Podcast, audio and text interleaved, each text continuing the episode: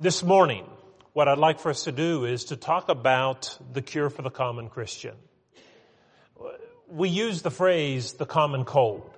Is there a cure for the common cold? Well, there isn't. Uh, the cold is is a viral thing, and you can't take any antibiotics to get rid of it, and so it just kind of runs its course. But during that time when it's running its course, we're miserable. Oftentimes, we have headaches and and uh, sinus issues, and our throat gets sore, and and sometimes you know our, our uh, we well, just a host of, of issues that come with it, and it eventually goes away, and you get to feeling better. And, but there's just no cure for it. Um, I, I, remember when I was growing up, there was a, a girl down the street from our house, and she walked really different. I mean, she struggled when she walked. And I asked my parents, and they said, well, she had polio. And, uh, you know, we, we don't even, well, I know the older folks do, but polio has been eliminated, all but eliminated. I think last year there were like 400, 358 cases in the whole world um, of that disease. And it is a crippling disease and was a, a terror a generation ago until they, they discovered the vaccine that, that could uh, treat that but um, or prevent it. But wouldn't you? And and this girl, if she was so nice to me, she was probably 15 years older than me, but she always wanted to talk. When I would walk down by her house, she would talk and engage me and say hello and stuff. And if I had it within my power to to make her well, I, I would have done that. If I could have offered her a cure to what had happened to her so that she could walk normally like other people, of course I would have done that. But I didn't have that ability. But there is the great physician. In Mark chapter 2, at least in this passage and, and maybe on other occasions as well, Jesus refers to himself as the great, commi- or the great physician. He uh, had gone to Levi's house, Matthew, a tax collector, and he had a meal. And not only was Matthew there, but there were a bunch of folks there that were sinners. And the religious elite of the day saw him there and said, what in the world is he doing? Doesn't he know he's eating with all these sinners? What kind of a man must he be if he's going to hang around with this kind of folk?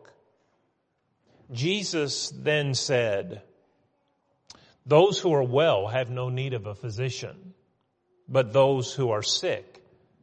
I didn't come for those who are well. I came for those who uh, need a physician. I didn't come for the righteous. I came to call sinners to repentance. When we look at the life of Jesus, uh, he was the great physician. Uh, he could not only heal the body, but he could heal the soul. He could go into a town, and don't you know, I mean, it's hard to get our minds around. We read the Bible, but we often don't get the picture of what it must have been like for Jesus on a day-to-day basis.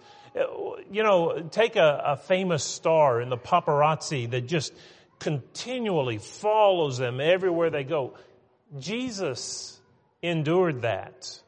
But I would say to a much greater extent.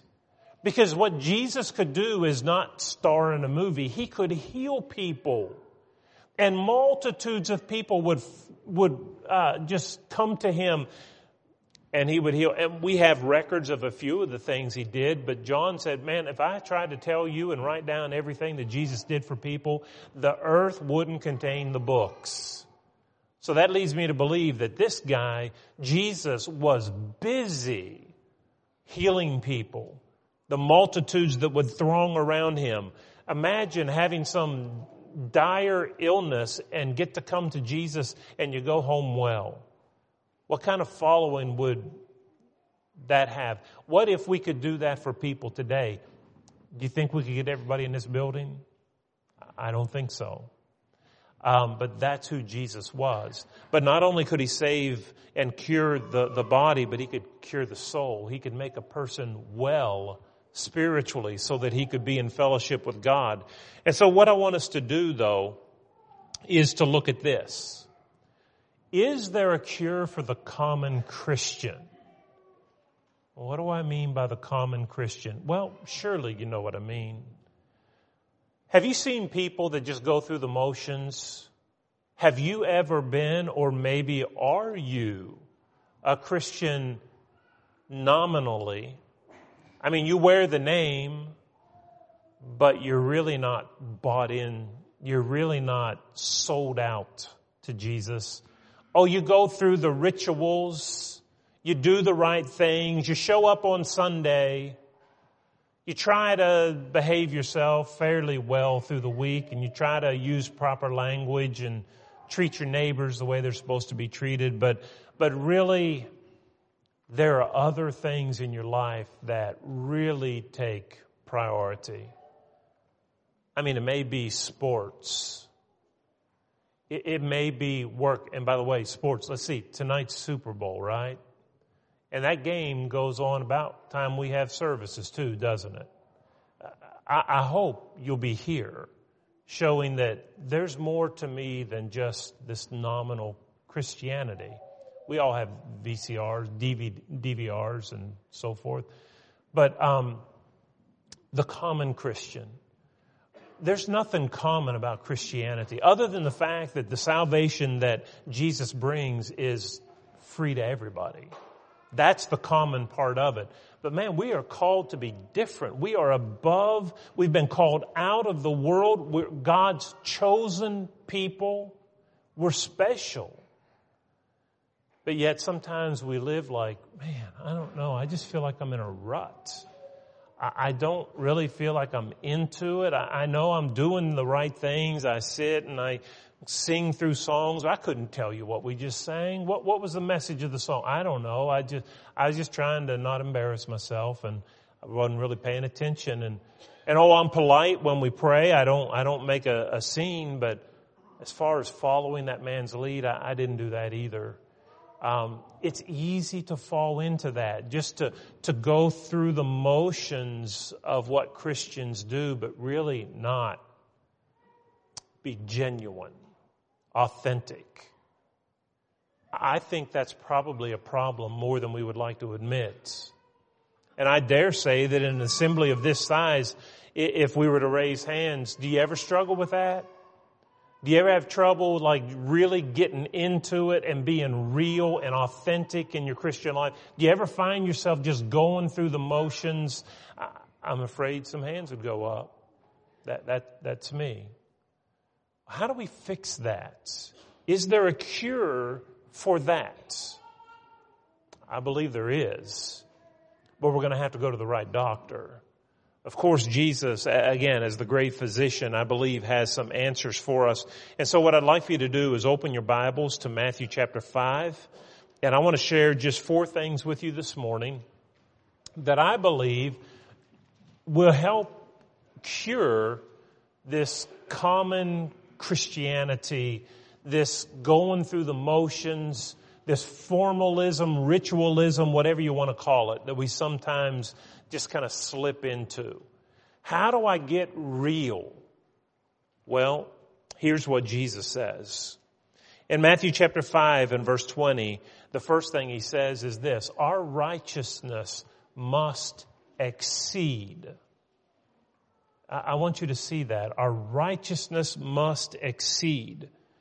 For I say to you that unless your righteousness exceeds the righteousness of the scribes and the Pharisees, you will by no means enter the kingdom of heaven. You know what that means? Christianity isn't um, flat land. It's not living in the valley all the time. It is a lifestyle that exceeds they're decisions that, that raise us above other people. Mediocrity is not how you live a Christian life. Jesus is talking to, uh, think of how this must have just like been a wave over these folks. They're sitting there listening to Jesus. Their model of leadership are the scribes and the Pharisees. They are the religious elite of their day. They're the people that they would look up to and hold up to a high standard. Man, they, they tried to keep the law the Pharisees did and tithed of the mint uh, the, the little seeds, they would tithe and, and count those things out because um, you're supposed to tithe. They would strain at a gnat, you know, they, if they were going to pour, you, you can't eat a gnat. That's an unclean animal. So they would put a filter over their cup and pour in to catch any gnat that might have got in that jar because they don't want to defile themselves and eat some unclean thing. Man, these guys are sticklers for the Word of God. And these scribes, what do they do? They sit around all day writing scripture. How spiritual can these, they write scripture all day long. That's their job. They're paid to just duplicate scripture after scripture after scripture. Man, the religious. And Jesus says, listen, unless your righteousness exceeds the righteousness of the Pharisees and the scribes, you will by no means enter the kingdom of heaven. You've got to do better than them. I imagine some folks said, How? What, what, do you mean? That's not possible. I mean, they give their lives to serving the Lord. How can I, a commoner, how, can I? I don't, I don't know. I can't do that. Well, that's what Jesus says.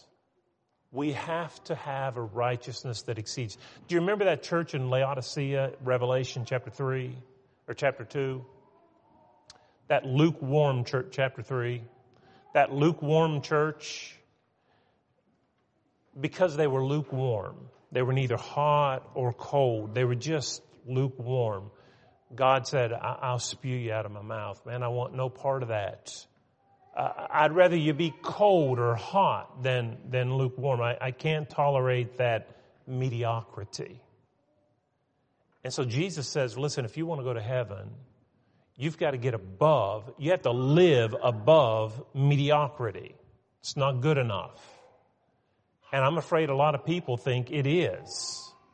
As long as I have my name on the roster, as long as I go to church every once in a while, as long as I say some nice things every once in a while and don't, you know, kick my neighbor's dog, uh, I, I'm going to be okay. Jesus says, I want more a righteousness that exceeds. And so maybe I'm looking at my life now and saying, wow, am I living kind of on this plane here? Or have I kicked it up a notch? What, what, what am I doing? Am I living above what the Pharisees and scribes were doing, or am I kind of living with them? Well, how do I live above? What are some things that I can do what were the things that they could do? You know, as Jesus starts this sermon, I'm sure they're scratching their heads saying, well, I might as well go home. There's no sense in me trying. I can't outdo the Pharisees and the scribes. And Jesus says, yes, you can. Because there's more to it than just the outward appearance. And you can do this. And here's what he's going to tell them they need to do. Number one, you're going to have to engage your heart. Listen, there comes a point when we have to, it has to be real. Uh, I'm not going to church because of anybody else. I, am going to church and I'm doing what I do in service to Christ because it's real. I really want to, and, and it's and it's not just a rote action. It it comes from deep within me. It's who I am. And we need to try to work at being real. He gives us examples. Matthew chapter 5 verses 21 through 22. He said, you've heard that it was said you shouldn't murder anybody. But I'm telling you, don't even be angry with the person without cause. You see, Jesus just raised the bar, didn't he? The law said, and, or the Old Testament said, or at least those who interpreted it said, just don't kill. And Jesus says, I'm taking it a step further and saying, don't even hate a person or uh, without a cause or be angry with a person without a cause. In Matthew chapter 5 verses 27 and 28, he talks about adultery. The law said, don't commit adultery. But listen, I'm telling you, don't even lust after a woman in your heart. Matthew chapter 5 verses 31 through 32. Um, can you put away your wife? Can you divorce? Well, if you write her a bill of divorcement, you can, but Jesus says, now I'm telling you this. You're not to divorce unless it be for the cause of fornication. Look at verse 33 and verse 34. You've heard, uh, you know, of old that um, you you can swear, and you swear by the temple and all this kind of thing. But he said, "I'm telling you, just let your yes be yes and your no be no. Don't swear by things." They were using that as kind of like crossing your fingers behind your back, and depending on what they swore on, whether they had to keep what they said or not. It was all a game, manipulating people. And Jesus said, we need to get real. We need to be honest with each other. Just let your yes be yes and your no be no. In verses 38 through 39, he says, you've heard that it was an eye for an eye and a tooth for a tooth, but now I'm telling you to turn your cheek. Turn your other cheek to those who would um, smack you. And then in Matthew chapter 5, verse 43 through 44, you've heard that you should love your friends and hate your enemy. But I'm telling you to love your enemy.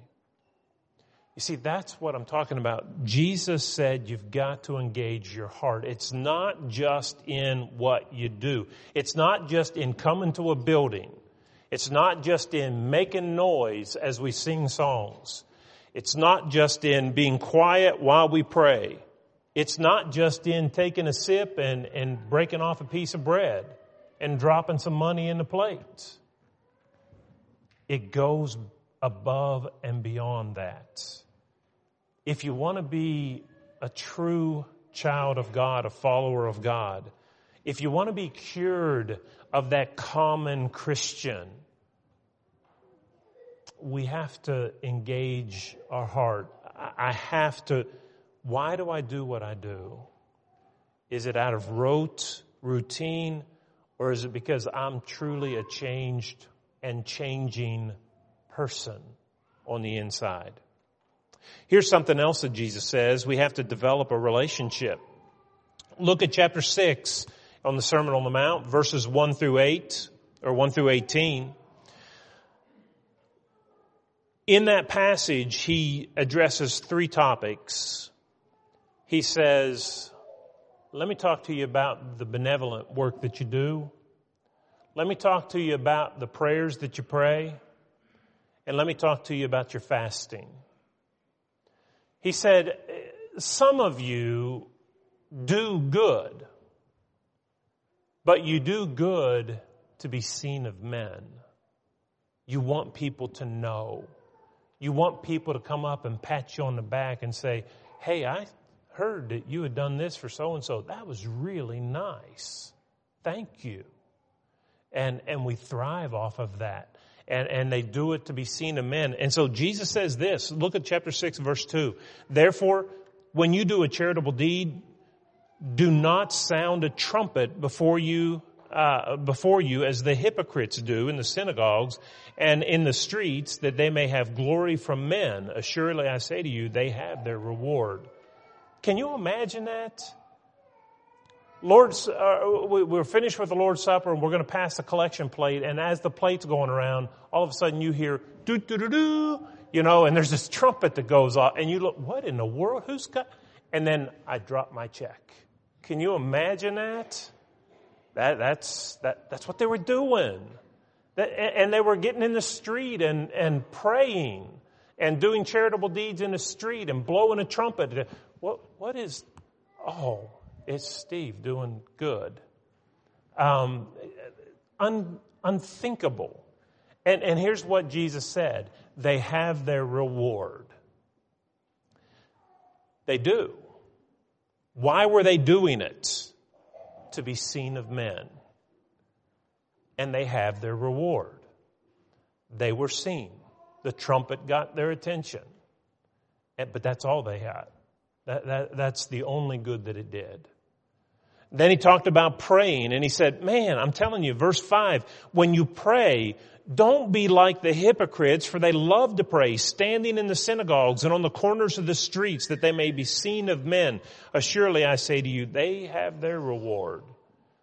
Can you imagine just making a scene, praying, standing up in the middle of the street? One time I was walking with a guy. We were at some kind of a gathering and we were walking through a field to a, a bonfire. And uh, this guy just kind of grabbed me by the arm and said, just, just stop a minute. And uh, so I stopped and he began to pray. Um, and he said, okay. He wasn't praying with me or for me or anything. He just wanted to pray. And so I sat there, stood there, waited for him to get done, and we went on, and I thought, well, that was strange. Um, I, I know another man would pray, and when he prayed, he would put a sign on his office door Please don't disturb me deep in prayer. Okay. Uh, okay, that's, that's fine, but couldn't you just go ahead and pray anyway? And couldn't you just like kind of take it up again if you got interrupted? I mean, do you have to announce to the world that that's what you're doing? Um, Jesus said, if you're praying to be seen of men, well, you get your reward. You'll be seen of men, but that's all you're going to do. And then those who fasted, look at verse 16. Moreover, when you fast, do not be like the hypocrites with a sad countenance, for they disfigure their faces that they may appear to men to be fasting. Assuredly, I say to you, they have their reward. You know, you, you just, your posture's down and, and just, oh, it, you just look beat so that somebody will say, what's the matter with you? I'm just fasting. It's day three haven't had anything. Wow. What a spiritual man. Jesus says, if you do that, you have your reward to be seen of men. That's why you're doing it. He said, if you're really praying, go in your closet and pray where no one sees and knows. If you're really going to do your good, don't even let your right and your left hand know what, in other words, people don't see what you're doing that's good. And when you fast, wash your face and comb your hair and make yourself look half decent when you go out so that nobody says, that guy's fasting. Because those things just draw attention, the attention of man. And Jesus says, I, I need more. I want this to be about you and me and not everybody else.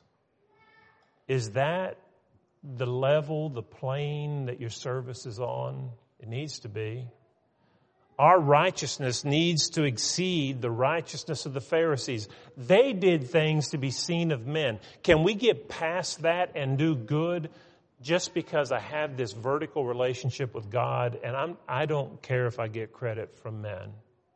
It's not going to keep me going and it's not going to stop me from going. I do it for the Lord.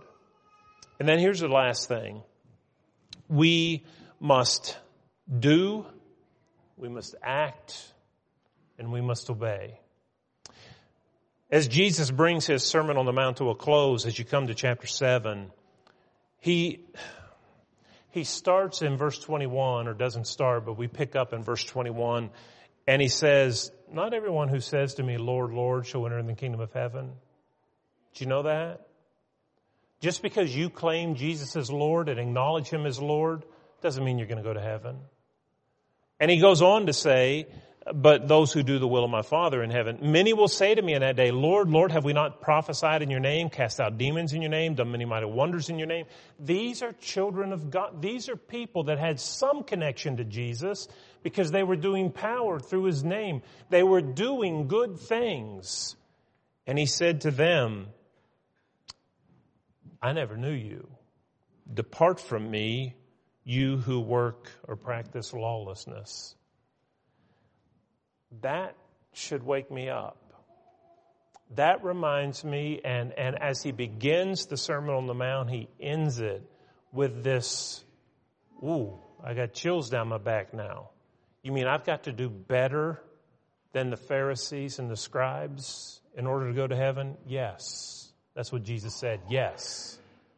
And as he brings it to a close, you mean that there will be people who claim you as Lord and they won't make it to heaven? Yes, that's exactly what I'm saying. You have to do better than that.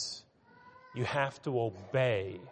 You have to do. Christianity is not just a system of beliefs. We've got, we've got to master this belief system. We got to figure out the things that are right and the things that are wrong. It's more than just belief. It's practice. It's what we do. You can't practice Christianity just by picking up a book and studying. I played basketball. There are all kind of books that'll help you learn how to be a better shooter you know, you, you have to have the proper posture. If you're a right-handed shooter, your right foot needs to be a little bit in front of your left foot.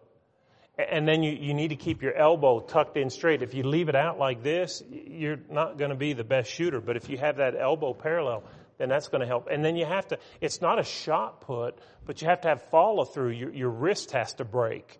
And, and if you do those things, you can become a good shooter. But just read, you can't just read about shooting in a book.